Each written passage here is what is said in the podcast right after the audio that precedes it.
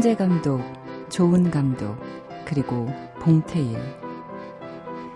이 말들은 모두 봉준호 감독을 가리키는 말입니다. 지난 월요일 MBC 다큐 스페셜에서 그는 특유의 사람 좋은 웃음을 하고 자신의 지난 날을 또 자신과 함께 했던 배우와 스태프들에 대해서 이야기했습니다. 그리고 그와 함께 했던 배우와 스태프들 역시 그에 대해 이야기했는데 하나같이 이렇게 말하더라고요.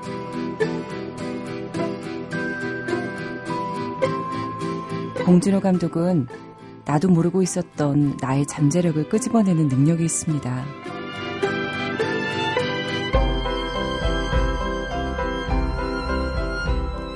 손정은의 영화는 영화다. 안녕하세요. 손정은입니다. 나도 모르는 내 잠재력을 꺼내주는 누군가를 만난다는 거. 엄청난 행운이겠죠?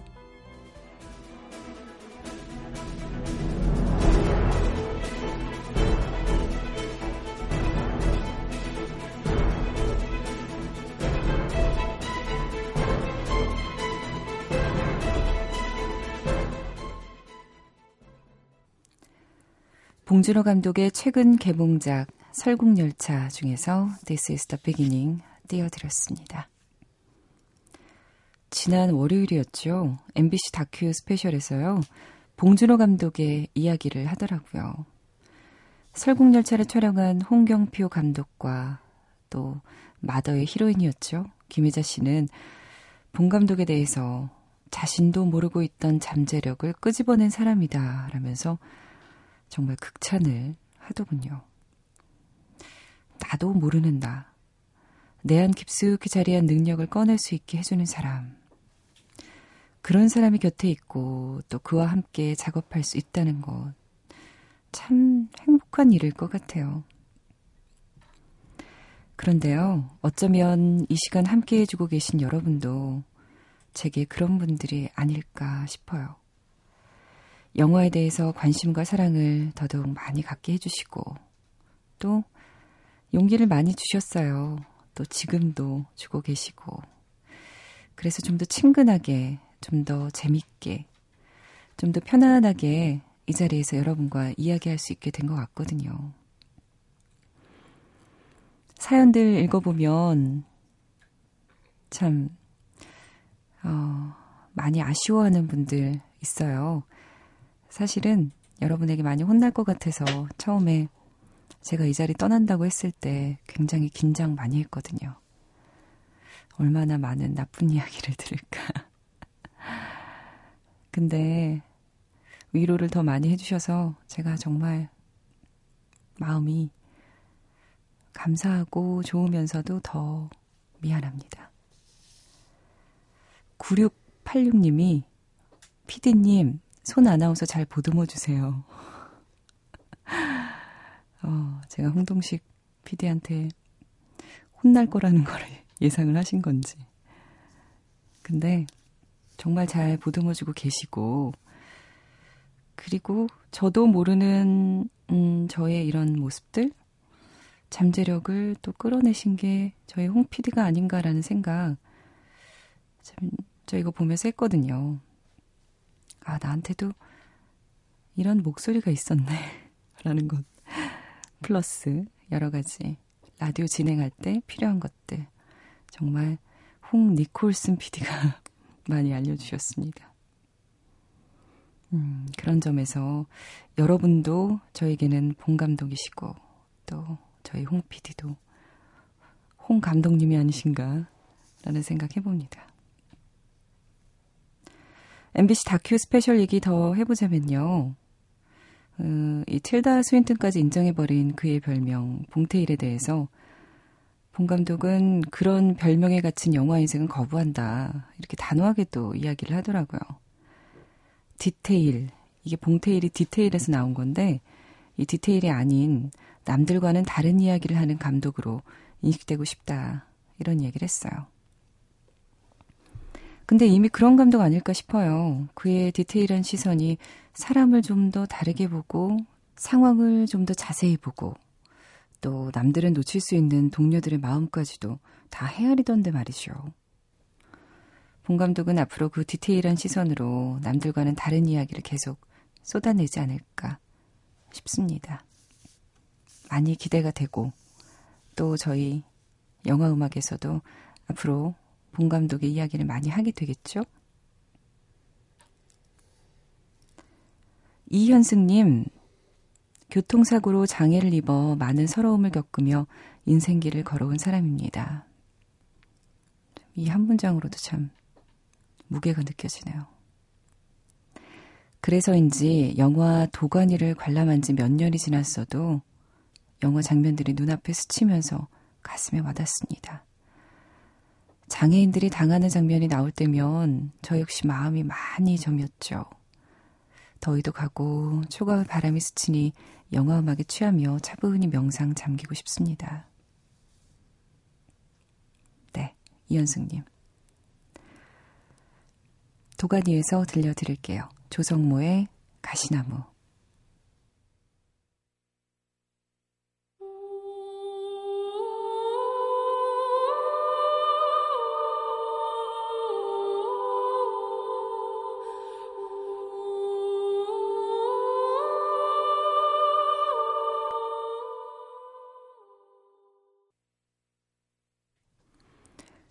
영화 도가니에서 조성모의 가시나무 들려드렸습니다. 1105님, 정은 언니, 정들자마자 이별인가요? 영화는 영화다 애청자로서 손정은 아나운서로 DJ가 바뀐 후 궁금해서 인터넷으로 사진도 찾아보고 했는데 너무나도 그리울 것 같아요. 제 이름은 윤나예요. 윤나 씨가 보내주셨고요. 김광호님은 쇼핑몰 밤상품 작업할 때 많이 들으셨대요. 너무 아쉽네요. 정말 고생 많으셨습니다. 음, 많은 분들이 이렇게 글을 올려주고 계신데, 손정은의 영화는 영화다. 아쉽지만 이번 주가 마지막이죠.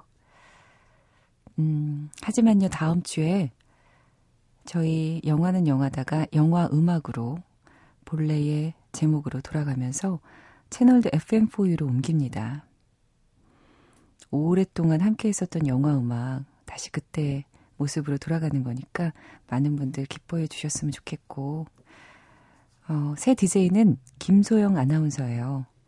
저보다 후배인데 목소리 아주 좋고 지적이고 또 귀여운 모습도 있는 그런 후배입니다. 지금 벌써부터 배운다고 제 옆에서 열심히 지금 어떻게 하는 건지 큐시트 보면서 음, 공부하고 있네요. 줄 치고 글, 글 쓰고 이러면서. 이렇게 열심히 하는 착한 DJ니까 여러분, 음, 기대 갖고 또 기, 처음에는 그냥 그러시면 될 것 같아요. 되게, 아이고 귀엽네. 아이고 열심히 하네. 이러면서 들어주시다가 또 정들고 그러면 좋을 것 같습니다. 이사구원님, 박원희님이라고 성함 적어주셨군요. 영화 신세계를 다시 봤는데 배우들의 엄청난 연기력에 또 놀라고 처음 볼 때 느낄 수 없었던 탄탄한 구성과 뭔가 슬프면서도 웅장한 배경음악에 한 번 더 놀랐네요. 네, 신세계 음악이 정말 멋있죠. 오리지널 사운드 트랙 틀어주세요 하셨어요. 그러고 보니 제가 열심히 소개해드리느라고 샵 8002를 소개 안 해드렸네요. 여러분, 이제는 뭐 말을 안 해도 많이 보내주셔서. 샵 8001로요. 여러, 여러분이 이렇게 듣고 싶은 노래, 하고 싶은 이야기 보내주시면 됩니다. 짧은 문자는 50원, 긴 문자는 100원의 정보 이용료 들고요. 인터넷 미니, 또 스마트폰 앱 미니, SNS는 무비 이즈 무비예요. 많이 보내주십시오. 그럼 이 곡을 띄워드릴게요. 신세계의 end credit, 오리지널 사운드 트랙입니다.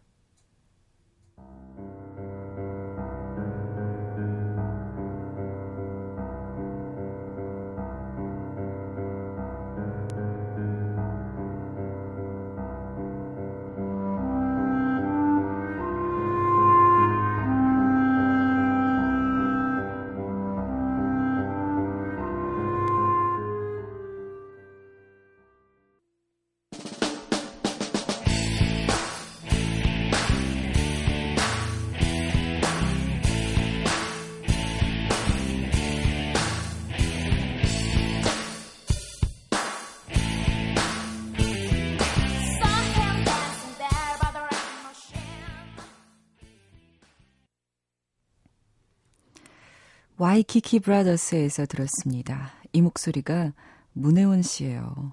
야, I love rock and roll. 이런 고음 처리가 되는 분이었군요. 부럽습니다. 7056님, 그동안 수고하셨어요. 다른 프로그램에서 만나요. 그리고 영영이 영음으로 제자리를 찾아서 기쁩니다. 하시면서 이 곡 신청하셨습니다. 손정은의 영화는 영화다. 오늘 써니의 따끈따끈 새 영화 잠시 후에 만나볼게요.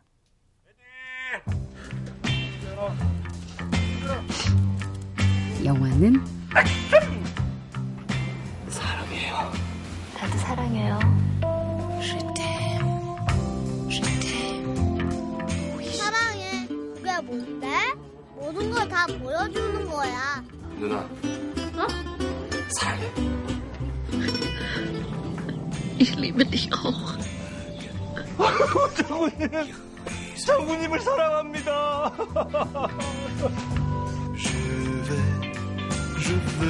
대학교라. 다시대로. 어, 다시대로. 오키야! 사랑해! 나, 널 좋아해. 진짜? 얼마나?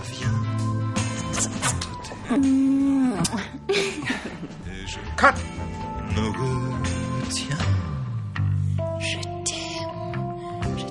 영화는 사랑이다.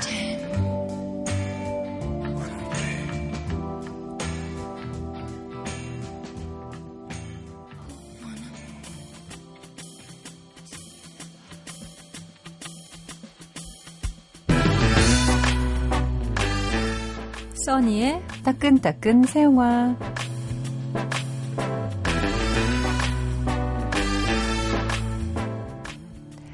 써니의 따끈따끈 새 영화. 오늘도 김혜선 작가님 어김없이 오셨습니다. 안녕하세요. 안녕하세요. 네. 어딜 가신다고요?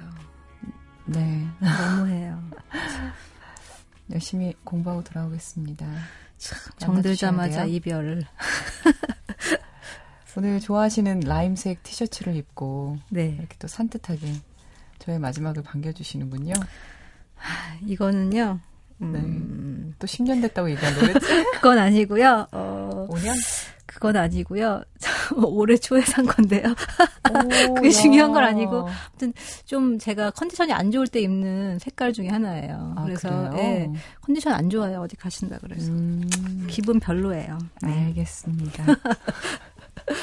오늘 어떤 영화 들고 나오셨나요? 네, 오, 오늘은 아, 할리우드의 큰 영화들과 음. 또 한국의 작은 영화들이 오밀조밀하게 모여 있는 한 주인데요. 네. 오늘 첫 번째 소개드릴 영화는 엘리시움입니다. 엘리시움. SF 영화죠. 그렇습니다. 이 영화를. 몹시 기다렸습니다. 맷 사실 데이먼 때문에 기다렸어요, 저는. 아, 그, 저도 맷 데이먼 무지 좋아해요. 예. 아, 정말 훌륭한 아저씨예요. 맞아요. 네. 근데 사실은 디스트릭트 9이라는 영화를 보셨으면 아마 음. 이 영화를 기다리신 분들이 많으셨을 거예요. 네. 그 디스트릭트 9을 2009년에 만들었던 닐 블롬캠프 감독의 신작이죠, 네, 엘리시움이. 그리고 맷 데이먼과 조디 포스터를 캐스팅 했다는 것 때문에 아, 왠지 지적인 영화일 것 같아. 어, 라는 생각이 들면서 지적인 사람들만 했네, 정말. 네, 지적인 SF일 거야. 라는 어떤 그 생각을 가지면서 이 영화를 기다렸어요. 음, 사실 그 에- SF를 만드는 데 있어서 이 닐 블롬캠프처럼 좀 획기적인 감독이 없었던 것 같아요. 네. 배경은 미래인데 네. 사실은 사는 거는 현실하고 똑같고 너무 불공평하고 불평등한 사회를 그렸던 거죠 디스트릭트 음. 나인에서 그런데 이번에도 사실 SF인데 역시나 닐 블롬캠프의 어떤 세계관 그리고 자기가 하고 싶어자 한- 하고 싶어 하는 것들이 고스란히 영화에 담겨 있어요.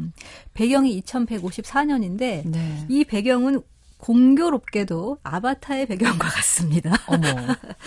아, 아바타도 배경이 2154년이거든요. 어, 근데. 아바타는 어, 지구인들이 더 이상 지구에서 살 수 없으니 새로운 행성을 개척하려고 가서 거기서 원주민들과 싸우다 실패하는 얘기라면 음. 아, 엘리시움은 여기서 지구인들이 싸우는 대신 조용하게 우주 이민을 갑니다. 네. 그것도 단 선택받은 1%만. 상위 1%. 그렇죠. 그래서 그놈의 상위 1%. 언제 상위 1%에 참 끼어 볼 수 없는 유전자를 지닌 기대하지 마세요. 뭘 그렇죠. 네. 그 엘리시움이라는 아주 초호화 우주 도시가 바로 그 상위 1%가 사는 동네죠. 말하자면. 근데 거기는 공기 좋고 경치 좋고 가난도 없고 질병도 없고 전쟁도 없는 곳이라는데 지구는 나머지 그게 다 있는 거죠. 공기 나쁘고 음. 경치도 없고 네. 가난하고 질병이 있고 전쟁이 맨날 벌어지고 그게 99%가 사는 거죠. 그렇죠. 근데 이 주인공 맷 데이먼이 연기하는 맥스라는 인물은 지구에서 태어나서 네. 전사로 나, 옛날에 살았지만 지금은 그냥 공장 노동자예요. 네. 지구에서. 그 지구를 감시하는 이 기계 시스템 때문에 굉장히 답답해 하면서 살고 있는데 어느 날 공장에서 일을 하다가 방사능에 감염이 되죠. 그래서 음. 앞으로 남은 삶은 5일 뿐이라는 오 그런 최후 통보를 받아요. 그리고 네. 딱 한 병 진통제를 주는 거죠. 버티라고 5일 동안. 근데 살려면 엘리시움에 갈 수밖에 없는 거예요. 엘리시움엔 뭐가 있냐? 딱 사람이 들어가서 딱 누우면 스캔 한 방으로 모든 질병이 치료되는 4대 질병을 포함한 희귀암이 다 치료되는 그런 스캐너가 있는 거죠. 그래서 네. 거기 가서 그걸로 치료를 받아야만 살 수 있기 때문에 원래는 엘리시움이 선택받은 자가 아니기 때문에 못 가지만 음. 불법으로 엘리시움에 들어가려고 하는 거죠. 네. 그래서 그 불법 그 비행기에 올라타려면 범죄를 저질러야 되기 때문에 네. 그 범죄를 범죄에 가담하게 되면서 벌어지는 일입니다. 야, 정말 뭐 꼬리칸에 있다가 그렇죠. 앞칸으로 가는 거죠. 그렇죠. 엔진 보러. 어. 근데 참 이런 게 많아요. 예. 근데 이 영화가 재미있는 게 그 역시나 이 영화도 그 꼬리칸과 앞칸의 그 설국열차처럼 빈부격차에 대해서 얘기를 하고 있는데 그 예전에 그 디스트릭트 나인 때만큼이나 더 힘들고 어렵고 그런데 사실은 세상이 그 세월이 더 지난 것 같은데 더 힘들어요. 네.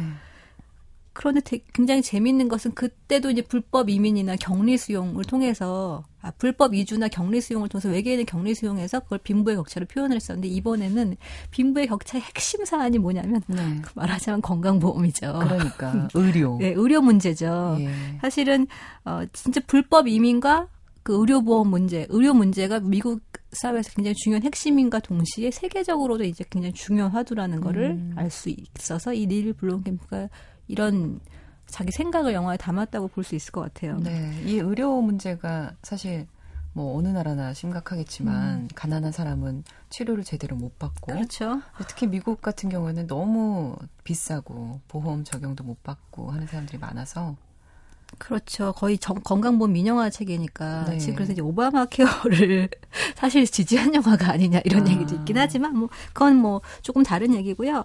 어쨌든 인간이 생존하기 위해서 선택한 방법이 우주 이민이라는 것. 그런데 거기에서 파생되는 이 건강보험의 문제가, 의료보험의 문제가 단 그 스캐닝 할 수 있는 그 치료기기 하나로 모든 것이 해결된다는 건 약간 좀 단순한 발상이긴 한데요. 음. 어쨌든 간에 이 미래 세계가 현실을 굉장히 반영하고 있다는 것, 그런 모습으로 영화를 만들어야 한다는 어떤 그런 가치관, 세계관 같은 것은 이 닐 블록 캠프에 굉장히 확실하게 있는 것 같아요. 네. 그래서 단순하다 못해 지나치게 아주 명쾌하게 그런 부분을 그려서 어떤 분들은 아니 SF인데 어떻게 이렇게 미래 사회에 대한 아이디어가 없고 이렇게 한 화려해 음. 그럴 수가 있어라고 생각하시는 분들도 있어요. 것도 없고. 네, 그런데 그러니까 배경도 2154년 아바타와 같은 배경이니까 아바타랑 비교하면 더더욱 그럴 수도 있죠. 근데 이 영화를 어, 찍은 장소가 좀 특이한 게 그 우주도시 엘리시움의 배경은 캐나다에서 밴쿠버에서 찍었고 아주 아름다운 자연 경관을 배경으로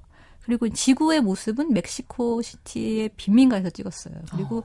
그 멕시코 시티의 가장 더러운 쓰레기장을 다 뒤져가지고 거기에 나온 쓰레기들을 참고 삼아서 어. 쓰레기를 만들었죠. 그래요. 그런 정도로 그러니까 아주 로케이션 자체도 굉장히 명확한 감독의 의도를 보여줘요. 그래서 상대적으로 미래 사회에 대해서 시각적으로 아주 화려하거나 아이디어가 많지는 않지만 저는 그런 게 더 마음에 드는 거죠. 아. 개인적으로 여전히 그 자기 세계를 유지하고 있고 할리우드란 시스템에 들어가서도 여전히 맷 데이먼이라는 스타를 조디 포스터라는 스타를 캐스팅하긴 했지만 자기 관심사를 유지하고 있다는 것 거대한 시스템 안에서 이런 게 좀 음. 마음에 들고요.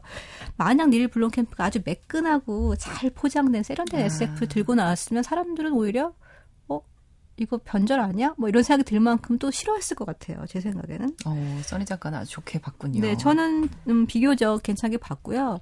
이 영화를 보면 보고 있으면 닐 블롬캠프가 말하는 그 어떤 격차의 문제 때문에 굉장히 보는 사람이 좀 억울하고 힘들고 그러다가 어떤 궁극의 하이라이트에 들어가면은 마음이 좀 뜨거워져요. 그런 부분이 아, 디스트릭트 나인보다는 좀 약하지만 그래도 이 엘리시움에 분명히 존재합니다. 그리고 그걸 강조해주는 캐스팅이 바로 맷 데이먼이죠. 음, 잘했나요? 맷 데이먼, 음, 네. 진국이에요, 맷은. 역시 진국이에요. 역시 진국 맷. 그렇죠. 그 필모그래피를 보면은 굿 윌 헌팅에서부터 이렇게 밑바닥에서부터 시작했지만 중심은 굉장히 반듯한 그런 이미지를 갖고 또 액션의 획을 그은 본 시리즈의 주인공이잖아요. 그러다 보니까 이 시스템의 감시망을 뚫는 주인공 역할을 이 맷데이먼한테 맡겼다는 거는 굉장히 좀 상징적이기도 하죠. 음, 네. 그렇군요. 아무튼 뭐, 본 레거시에서 맷데이먼이 안 나와서 굉장히 그 분노를 터뜨렸던 사람으로서 네. 네, 엘리시움 기대하도록 하겠습니다. 어, 엘리시움에서 엘리시움 오리지널 사운드 트랙 들려드릴게요.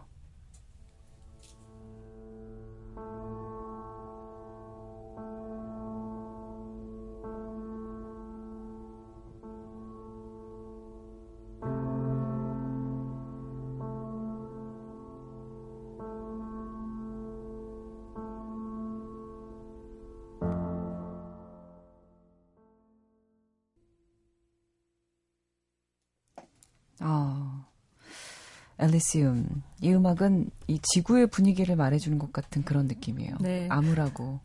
그 억울하게 눌려있던 사람들의 어떤 그 심장이 터져 나올 때의 그 좀 슬프고 좀 그렇지만 그 뭉클한 약간 그런 느낌도 좀 있어요. 네. 영화의 후반부에 그런 장면이 등장할 때 이 음악이 흐르죠. 심장이 터져 나간다. 라이언 에이몬 음악 감독인데 어, 찾아보니까 이 엘리시움이 첫 작품이더라고요. 음. 라이언 에이먼. 또 그러, 그렇군요. 음. 이 감독이 사실 새로운 시도를 많이 하는 감독이라 배우들도 맷 데이먼과 조디 포스터 빼고는 멕시코의 그 배우들을 캐스팅했어요. 디스트릭트 나인 때도 샬토 코플리라는 남아프리카 공화국 출신의 배우를 전면에 내세웠던 것처럼 그렇게 새롭게 캐스팅을 했는데 그 디스트릭트 나인의 샬토 코플리가 엘리시움에 등장을 하죠 악역으로 약간 악역을 하기엔 좀 무리가 있지 않나라는 생각은 살짝 들긴 음. 하지만 그래 좀 새로운 모습을 보이는데 그 굉장히 악 못된 악당으로 그 지구 용병으로 등장하는데 남아프리카의 인종 차별을 했던 그 대대 군인의 모습을 본따 가지고 자기 캐릭터를 만들었다 그래요. 네. 그러니까 좀 그런 실제적인 현실을 반영하려고 노력을 많이 노력을 했군요. 다각적으로 이제 했다고 볼 수 있겠죠. 음. 근데 디스트릭트 나인을 만들었을 때 닐 블롬캠프가 서른이 채 안 됐었고 그리고 지금은 이제 30대 초반이겠죠. 이제 초반이라고요? 네. 4년, 어리시다고요? 4년 지났으니까요. 디스트릭트 나인에서. 이럴 때 참 화나. 저는 어떻게 했습니까? 저는 정말, 지금. 정말 화나. 어? 똑같이 지구에서 살았건만 이게 뭔가. 그러니까. 어? 우리 이렇게 오래 살았는데. 네. 그래도 30대 초, 초중반은 달리는 이 감독, 다음 영화를 지켜볼 만하다고 생각하고 다만 다음 영화도 비슷하다면 좀 실망할 것 같지만 음. 지금까지는 아직은 응원하고 싶은 감독입니다. 그렇습니다. 닐 블룸캠프 감독의 엘리시움 오늘 첫 번째 작품이었어요. 네. 두 번째 작품은요? 두 번째는 많이들 그 궁금해하시는 화제작 중에 한 편이죠. 잡스인데요. 애플의 스티브 잡스를 드디어 네. 영화화했죠.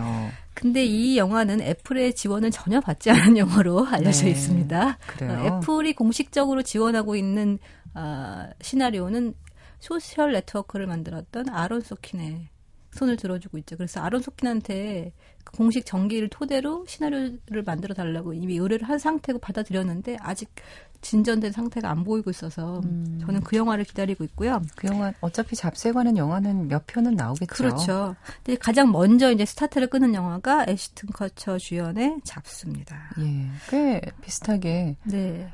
분장을 했던데. 어, 사진을 보면 어 정말 똑같은 순간도 있더라고요. 음. 그 영화 첫 장면이 그 유명한 잡스의 신제품 발표 프레젠테이션으로 아. 시작하고 그리고 나서 이제 맨발로 교정을 다니는 대학 시절로 돌아가죠.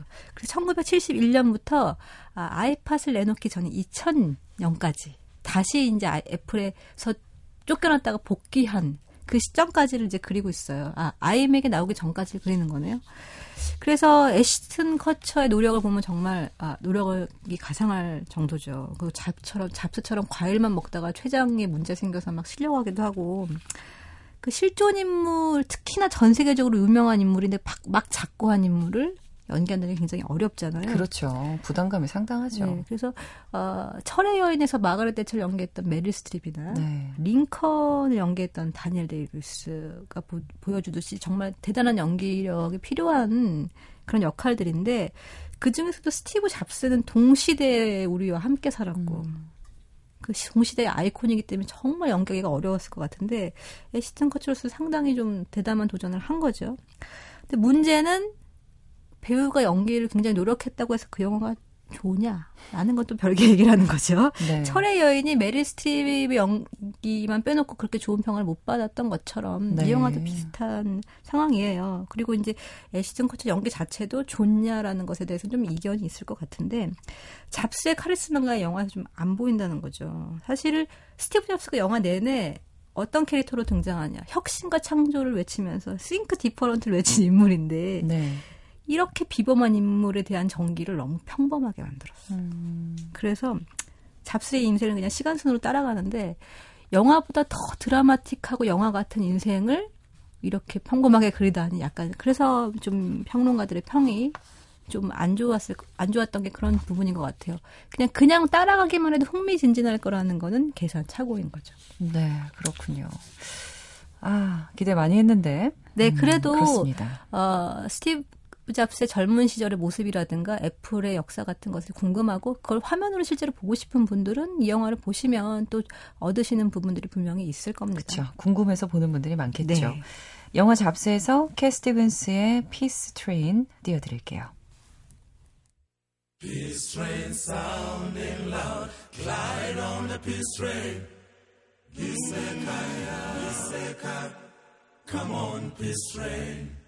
I've been happy lately, thinking about the good things to come, and I believe it could be. 영화 잡스에서 캣 스티븐스의 Peace Train 띄워드렸습니다. 아, 잡스. 애시튼 커처가 좀 너무 젊은 배우를 캐스팅한 거 아닐까요? 우리 스티브 잡스를 연기하기에는? 음, 체격이 너무- 굉장히 비슷해서도 약간 이점이 있었던 것 같은데 실제로 좀 조금 더 그 인물의 내면에 동화될 수 있는 캐스팅이 필요했던 것 같아요. 너무 잘생긴 사람이 네. 나오니까 어, 잘생긴 사람이 수염 났네. 뭐 아 그렇게 보셨구나. 저는 단순히 네. 그렇게. 애시튼 커처 참 좋아하거든요. 네. 잡스가 이 영화를 봤으면 정말 너무 안 크리에이티브하다 했을 겁니다.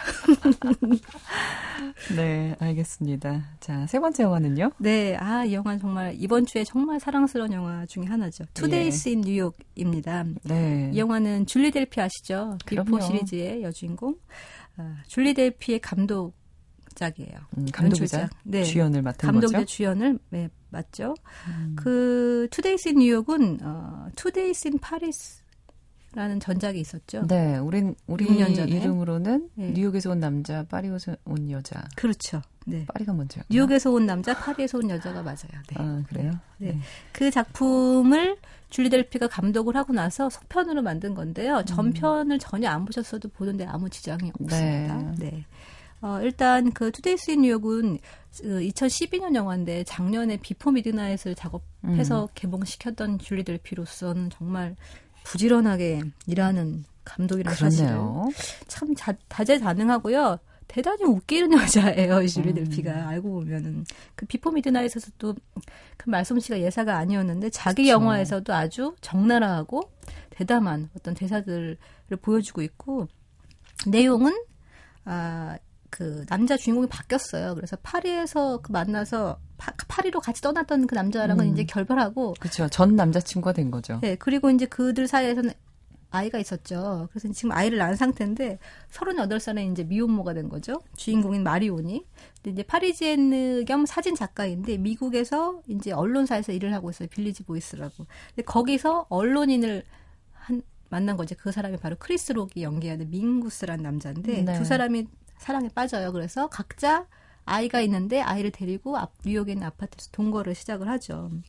근데 이제 문제는 그 마리온이 사진 작가니까 사진 전시회를 앞두고 있는데 그 앞두고서 파리에 계시는 아버지께서 네. 자, 여, 자기 여동생하고 같이 그러니까 마리온의 여동생과 마리온의 아버지가 마리온의 집을 방문하기로 한 거죠. 네, 가족이 오는 거죠 한마디로. 네, 근데 거기에 떨거질 여동생의 남자친구가 와요. 근데 이 여동생의 남자친구는 사실 마리온의 전 남친이기도. 해요. 그래서 아주 전 복잡하죠.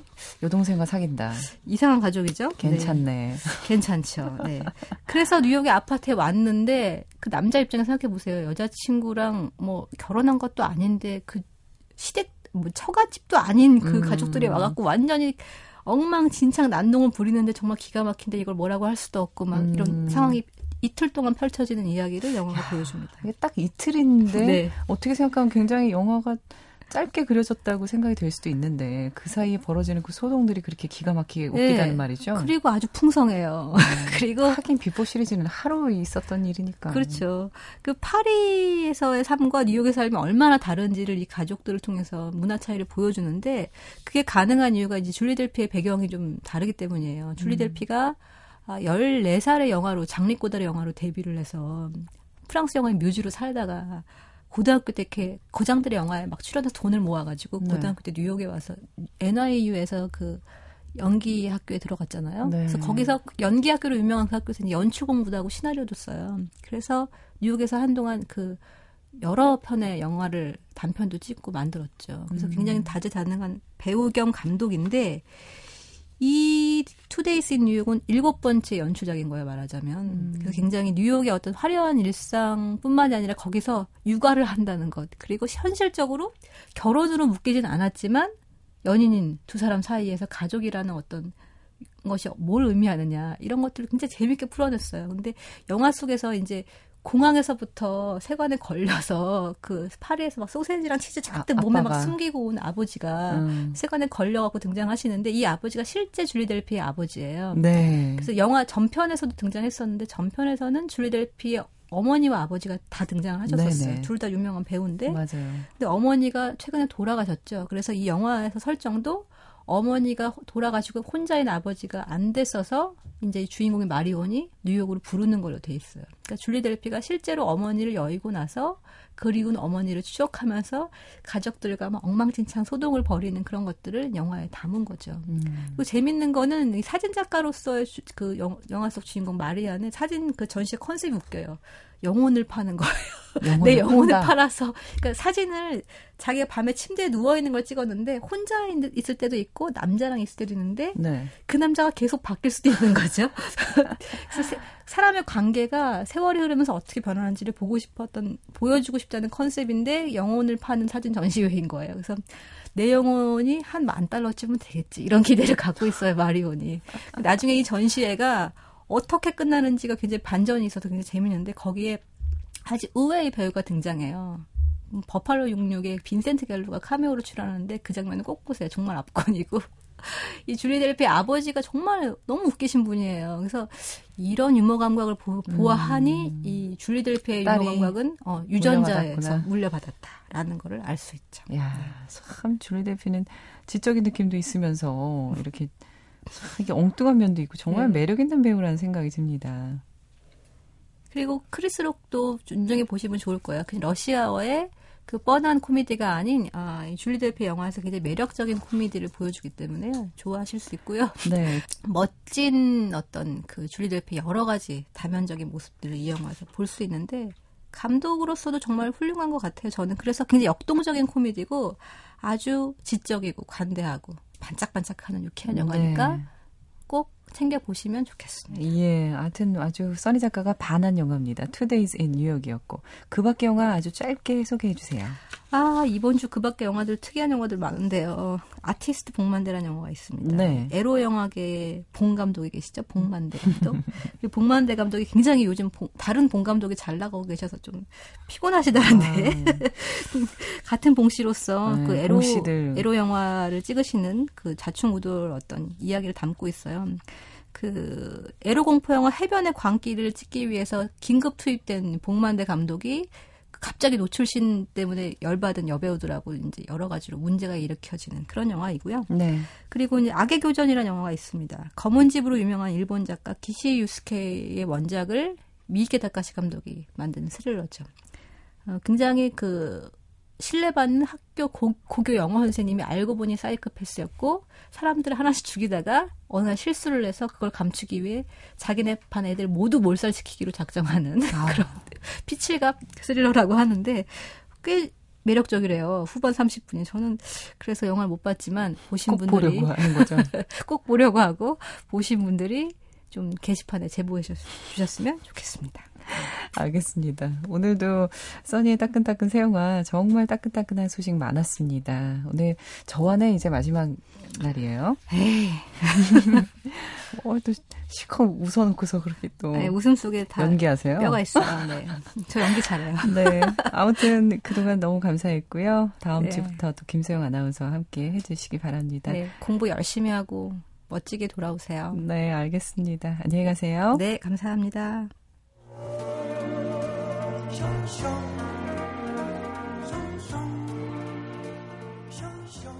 자기는 집이 정릉이야? 네. 정릉이 누구 능이야? 정종? 정종? 정약용? 진정한 영화광을 위한 스네필 퀴즈 시간이죠. 이번 주 건축학개론 이야기 계속 해보고 있는데, 아, 사랑스러운 수지 목소리. 네. 방금 전에 나왔던 저 대사. 정릉은 누구의 묘일까요? 오늘 이게 문제입니다. 샵 8001로 정답 보내주십시오. 정릉은 과연 누구의 묘일까요? 지금 당장 보내주세요. 오늘 손정은의 영화는 영화다 마지막 곡입니다. 영화 Two Mothers에서 커스티 맥콜의 In These Shoes 띄워드리고 저는 인사드릴게요. Love is all around.